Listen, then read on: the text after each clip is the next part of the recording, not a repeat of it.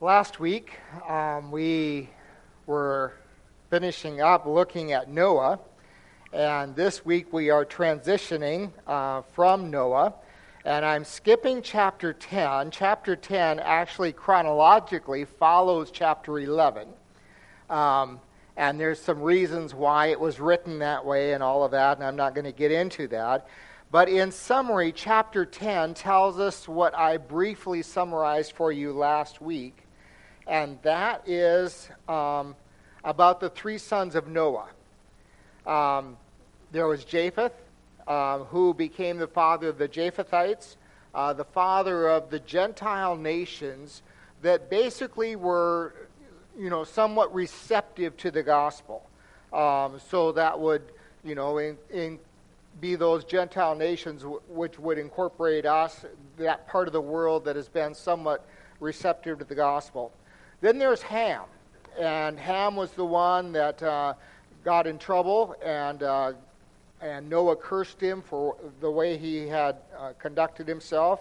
And Ham became the father of the Hamites, uh, who became the father of the Canaanites, the Babylonians, the Assyrians, the Ninevites, the Egyptians, and all of that group of people. And if you were to look at where most of those people are, they today would fit in the window of the, the 1040 window. Um, in the world is the next screen.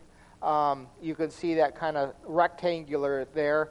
And, and so that's the 1040 window, what they call it. And it's, it's basically an area of the world that is very gospel resistant. Um, it's, it's between 10 and 40 degrees north of the equator um, extending from northwest Africa and all the way across Asia and all of that. And, and that is probably the most unreached part of our world today. And so that's kind of where the Hamites um, ended up at. And that is still a part of the world that we are trying to reach for Christ today.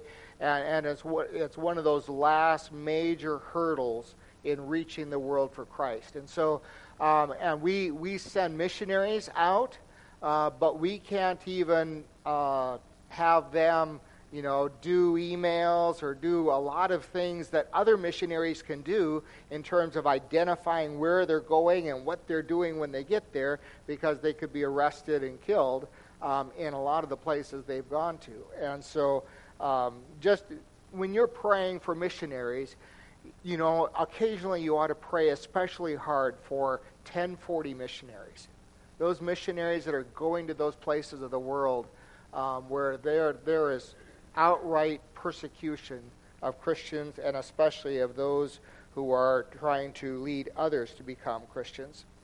And then there's Shem. And Shem becomes the father of the Semites, who is the father of the line of Abraham and the Israelites. And so that's part of the reason when you get to chapter 11 there is this focus then on Shem and the Shemites because the rest of the Old Testament is about that line. It's about Abraham and it's about the Israelites. And so in chapter 11, you go from chapter 10 where he describes all three lines, and then you come to chapter 11 and the focus is on Shem and the line of Abraham and the Israelites. We're not going to read all of chapter 11, and especially those verses that relate to Shem, but there's just a couple of things I want to point out to you before we go back to the beginning of chapter 11 and look at the Tower of Babel. Number one, there's about 1948 years between Adam and Abraham. And then somewhere around 400 years between Noah and Abraham. And that, so that just kind of gives you a, a, a frame of, of, time.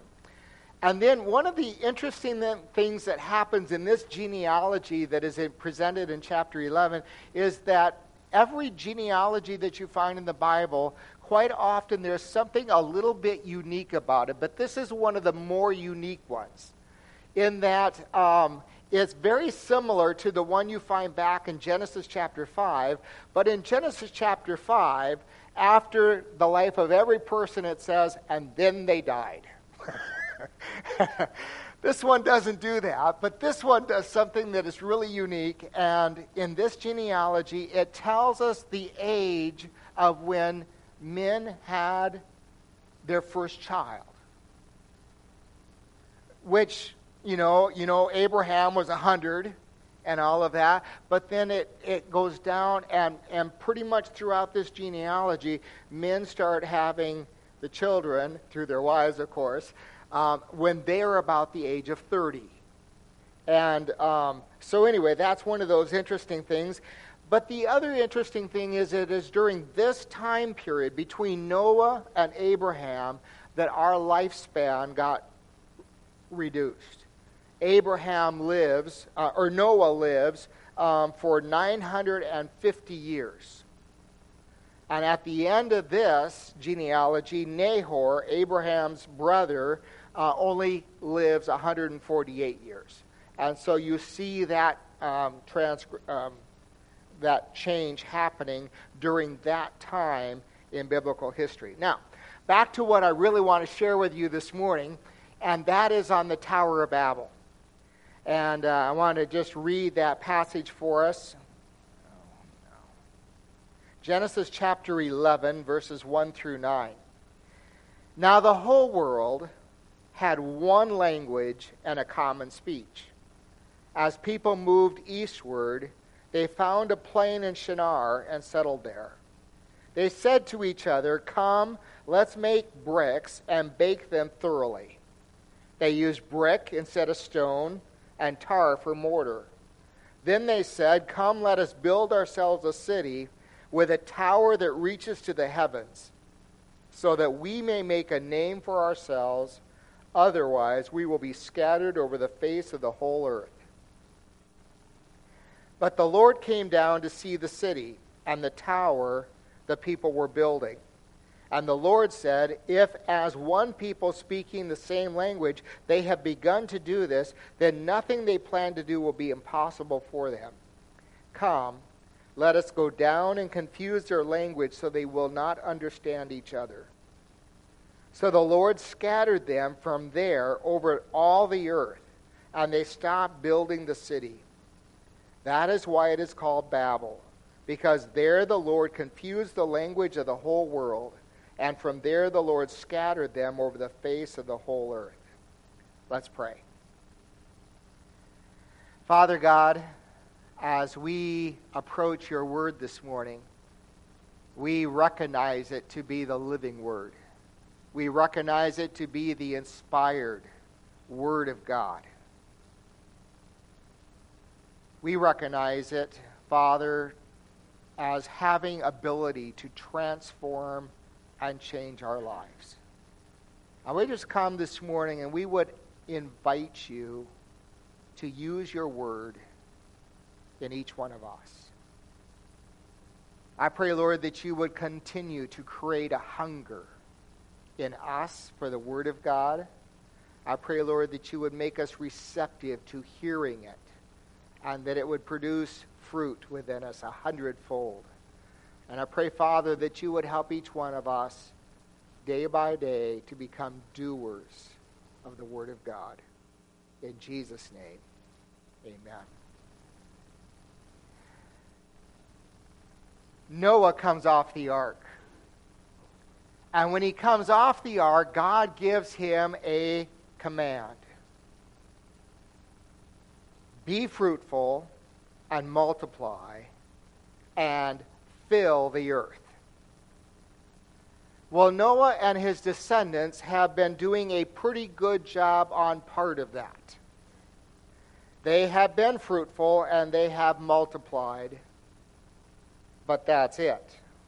About 100 to 150 years have passed since Noah's life, and the population of the earth now we think is about 30,000 people, the population of Aberdeen. So they've been fruitful, eight people to 30,000. But they have not filled the earth. They have wanted to stay together, stay in one place. And God's creation, mankind, we are pretty remarkable creatures that God has made. We are made in the image of God. And so, with one language and a common speech and all these things in common, they're really, it's amazing the things that you and I can accomplish together. So, these people planned. And they thought, man, God has instructed this, but that's not really what we want to do. And so they put all of their energies into doing something else rather than going out and filling the earth. They wanted to huddle together and cluster in this, this big, wonderful city. That's what they wanted. So they planned to build a city and they planned to build a great tower with bricks and tar and all of that. So man was disobedient to God. Notice they had four goals. Number one, they wanted to build a city so that they could stay together. These people are living in the Fertile Crescent, what is known as the Fertile Crescent. It is a plain that is watered by two rivers the Tigris River and the Euphrates River. It is very fertile, good soil. It's a wonderful place on earth to live and they wanted to stay right there. It had everything they wanted. And they just thought if we can just keep all these people and keep fruitful and keep multiplying and stay right here, this will be the best thing for us. And so they are about to build a city. But secondly, just building a city wasn't enough. They wanted to build a tower. They wanted to make a name for themselves. They wanted, they wanted to, um, you know, make sure that everyone knew how great they were. The tower represents their independence from God. And it may have also in, um, it may have also represented an interest in astrology. You'll notice that it reaches to the heavens. And so they were, they were kind of interested in all of that, and they were beginning to replace their love for God with this love for astrology and, and all of that. You will remember that astrology originated in ancient Babylon. And Babel is another name for Babylon. And so they had replaced God as their tower of strength with a tower that they had built with their hands. The third goal was that they wanted to make a name for themselves. And this represented arrogance and pride. When we want to make a name for ourselves, we are no longer really interested in making known the name of God. Or trusting God to make our name great.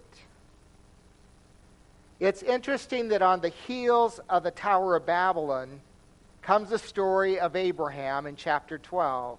And what happens in chapter 12? We'll get to that in a couple weeks, but um, in chapter 12, God comes down and calls Abraham, Abram, and he says to him, I am going to make your name great. It wasn't Abraham wanting to make a name for himself. It was God saying, I will make your name great. The question is, who do you trust? Do you really trust in your ability to make yourself popular? To make yourself stand out? Or do you trust in God to do that for you? Power, money, fame, friends, all of those things can make us think that we don't need God. And we begin to think that we can make a name for ourselves. And then the fourth goal that they had was that they wanted to keep from being dispersed over all the earth. So not only did they want to cluster, they wanted to make sure they didn't go out. They did not want to fill the earth like God had commanded Noah. So you'll see two actions and two motivations uh, in, in this list. Number one, build a city. And the reason for the city is so we can all stay right here together and not go out. So one and four are connected. The second action is to build a tower. And why do you build a tower? because you want to draw attention to yourself. They wanted to make a name for themselves, and they wanted everyone to look at that and say, Look at what those people from Babel built. Well, every generation builds its own towers. There's Chicago that has the Sears Tower, and there's London with the Big, Ben clock tower.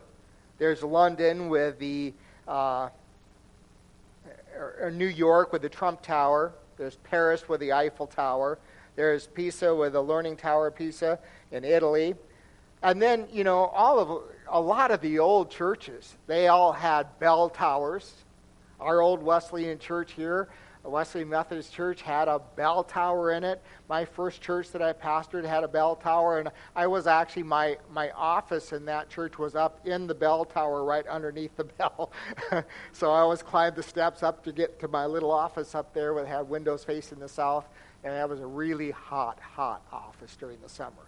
That's what I remember about my office there, underneath the bell in the bell tower. But you know, we we kind of like building towers. And nothing wrong with those towers unless we build our towers in defiance of God's will for our life. Daniel Burnham was a famous American architect who laid out the plans for the modern city of Chicago. And he did that way over 100 years ago. He died in 1912. But much of Chicago today is the vision that he had way over 100 years ago. So he was a really big thinker, big dreamer, big planner. That he was able to do something over 100 years ago that is being laid out and fulfilled today. He is also today considered the father of the skyscraper.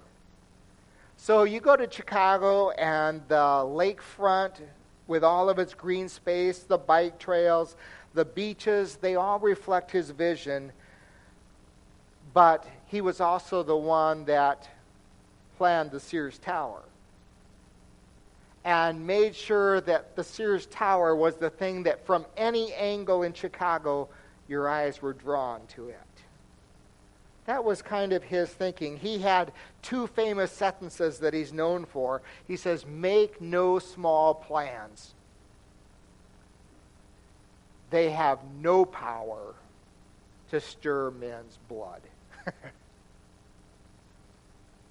so he that was his mission and motto in life. So make no small plans. That's the reason Sears Tower dominates the landscape from every angle you look at in Chicago.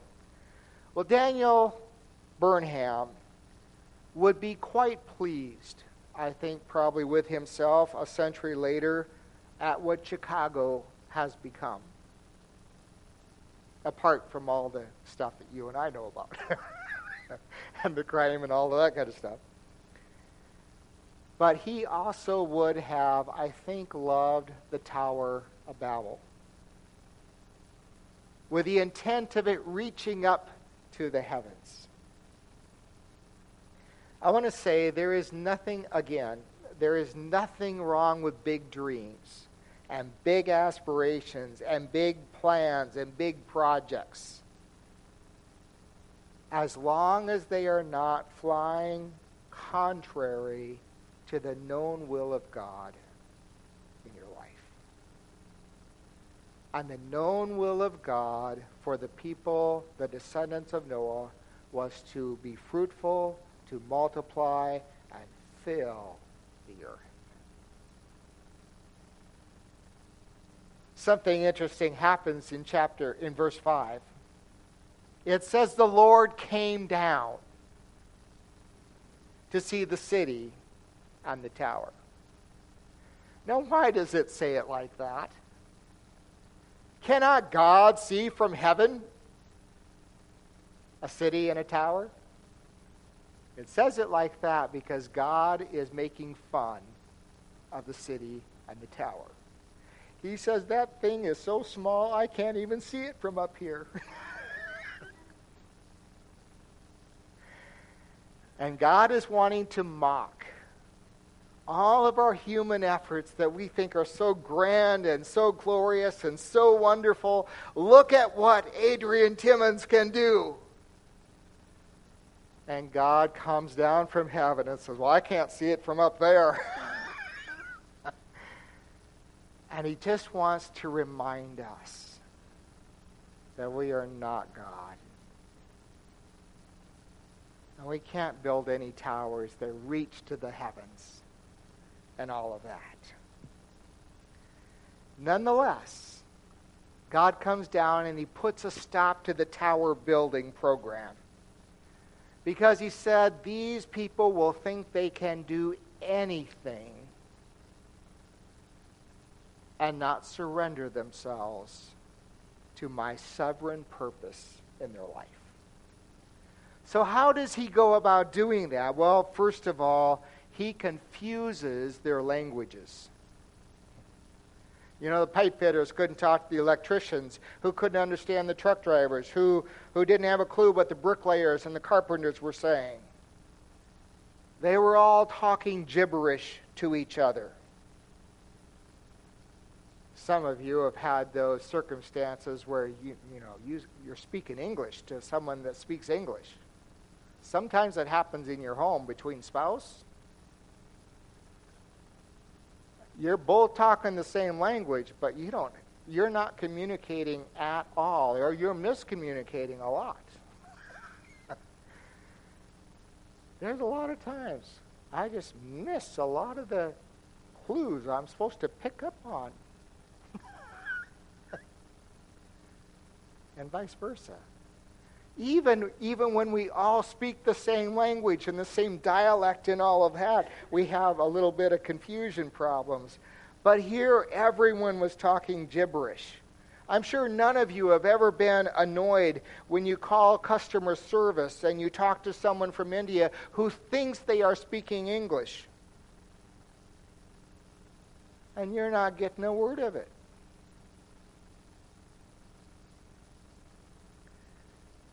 And especially when your hearing starts to go bad, and you, you have a hard time deciphering things anyway. Sometimes you and I have trouble even understanding people from Boston or the deep south. But here in Babel, there was absolute confusion because it was not only just differences in dialects and all of that. It was differences in complete languages that were being spoken. And so the unfinished city was called Babel. Confusion City. You've heard the term, this person was just babbling on. For you, it was no more than just confusion that didn't make any difference. And Babel reminds us of Psalm 127, verse 1. It says, Unless the Lord build the house, they labor in vain who build it. So, what does God use all these different languages for?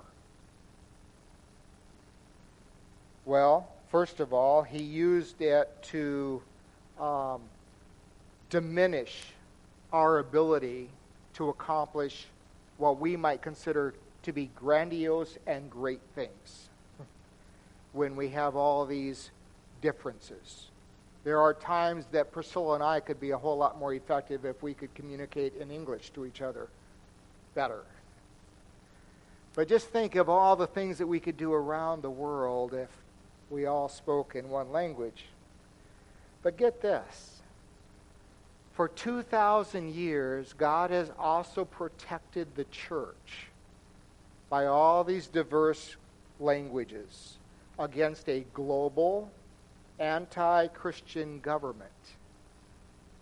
If we all spoke the same language, how much quicker would we come to the end times when there was a global government that became anti Christian and the power that they would have to just sweep the earth? Persecution would not just be in that 1040 window and sprinkling other parts, but it would have started a way back a lot sooner, and it would have been a lot more potent and powerful. That day is coming, friends.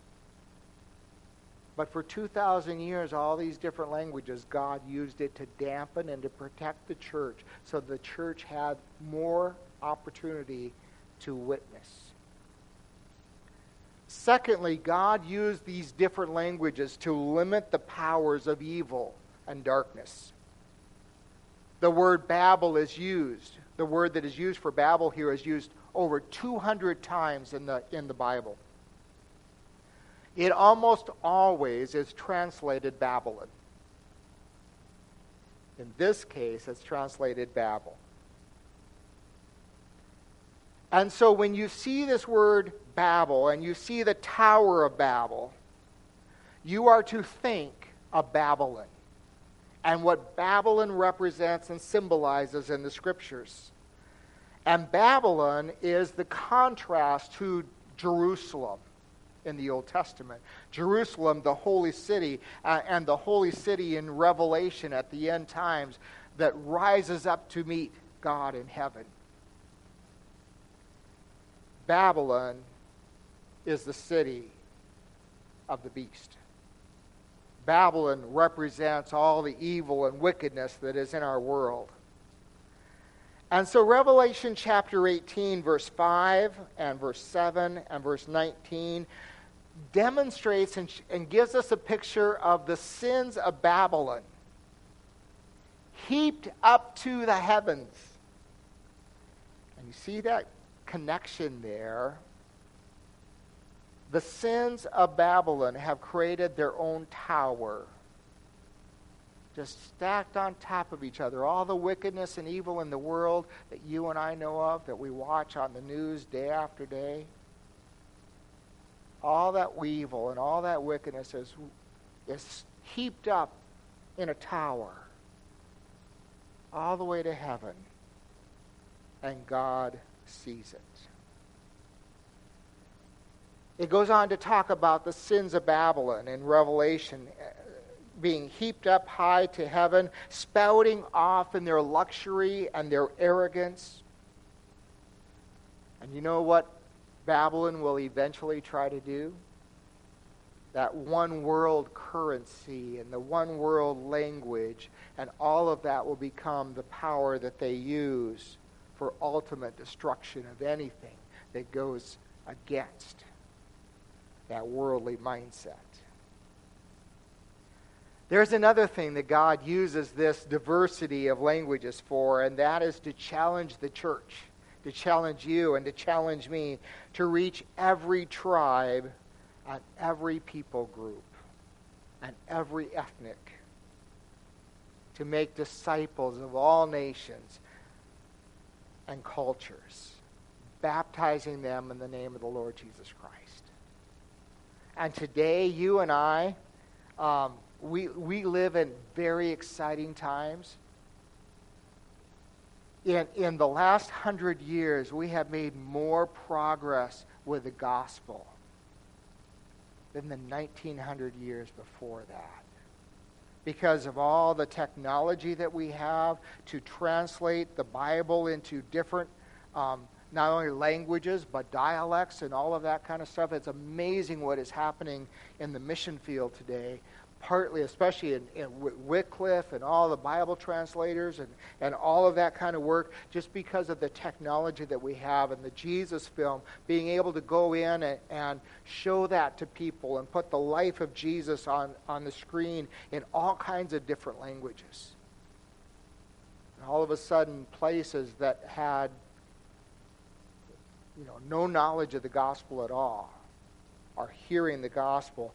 Uh, and part of the reason God uses these different languages is to call the church to go out, to reach every tribe and people and make disciples of all nations.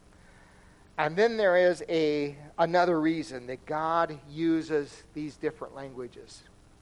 Because at the end times, at the end of it, there's coming a day when Revelation says, After this I looked, and behold, a great multitude that no one could number from every nation, from all tribes and peoples and languages, standing before the throne and before the Lamb, clothed in white robes and with palm branches in their hands, and crying out with a loud voice Salvation belongs to our God who sits on the throne and to the Lamb.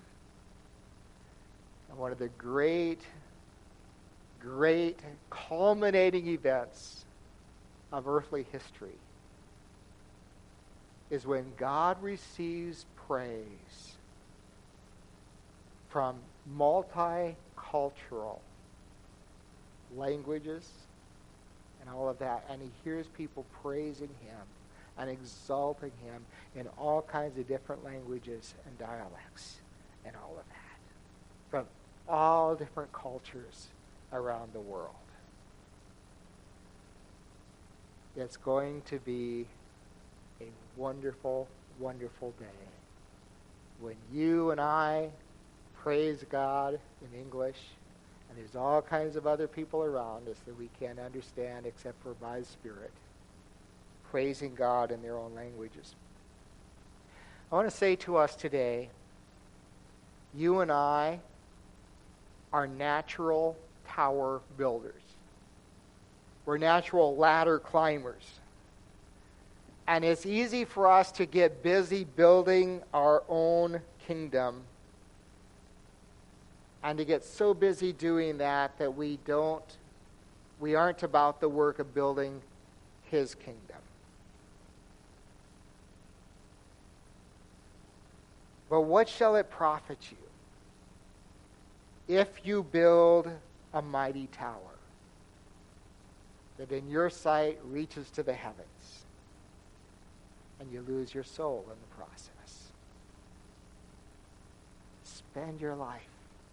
Spend your life letting God be your tower and trusting that he will do the things that he wants to do